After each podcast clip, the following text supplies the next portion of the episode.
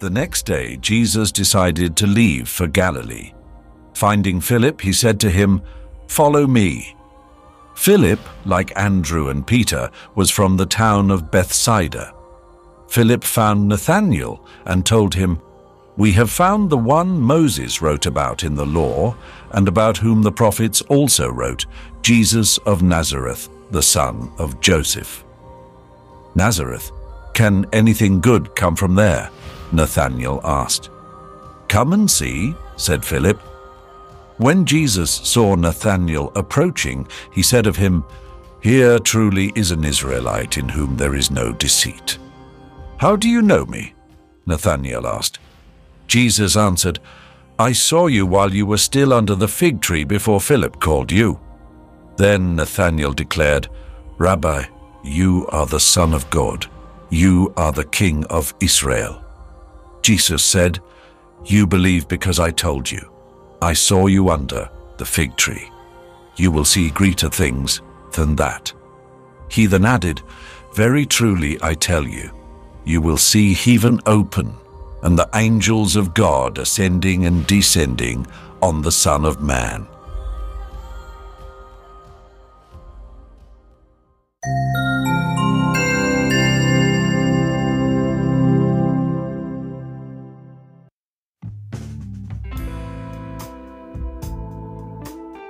What good can come out of Pcim, Cycow, or Pultusk?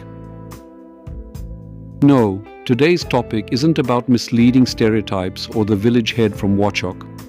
Today we'll reflect on a passage that helps us understand that even from the most mundane corner of the Near East, something good can emerge. Haven't we all asked ourselves, can anything good come out of my life? Can our Nazareth of daily routines, problems, and seemingly trivial decisions give rise to something great? When Nathanael heard about Jesus of Nazareth, he didn't hide his astonishment. "Can anything good come from Nazareth?" he asked with a clear dose of skepticism. How often have we, looking at our own origins, our town, or even our lives, asked ourselves the same question? How many times have we looked at a neighbor, a work colleague, or even a family member and harbored a similar doubt? Can anything good come out of them? But before we succumb to pessimism, let's delve deeper into our text. What does Philip do when Nathanael expresses doubt? Does he engage in debate? Does he try to persuade with arguments? No, he simply says, "Come and see." It's an invitation to personal experience, to an encounter that has the power to change the heart and mind. Similarly, we are invited not just to hear about God, not only to discuss Him, but to experience Him. Jesus doesn't say, "Believe because you should." He says, "Come and see." And what do we see when we come? We see Nathanael's disbelief turn into faith. What seemed small and insignificant, Nazareth and a fisherman, a simple man, becomes the site of an encounter with the Son of God. Such an encounter changes everything. Let's ask ourselves, are we a bit like Nathanael? We have our Nazareths, areas of life we think nothing good can come from. But can't we respond to Jesus' invitation today and just come and see? Because you know what?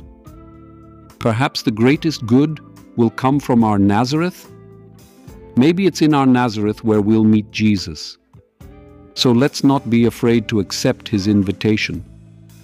Let's not fear discovering that every place, even the most unassuming, can become a place of miracles. And remember, the next time you hear the question, "Can anything good come from Nazareth?" remember Nathanael, who discovered that from Nazareth came the King of Israel. And from our lives, who knows what good can emerge from ours if we only give Jesus a chance to surprise us, to lead us, especially when we close our eyes to adversity. May our faith never cease in questioning, in seeking, in journeying towards Jesus, who is already waiting for us, ready to make our little homelands a place of His presence, Amen.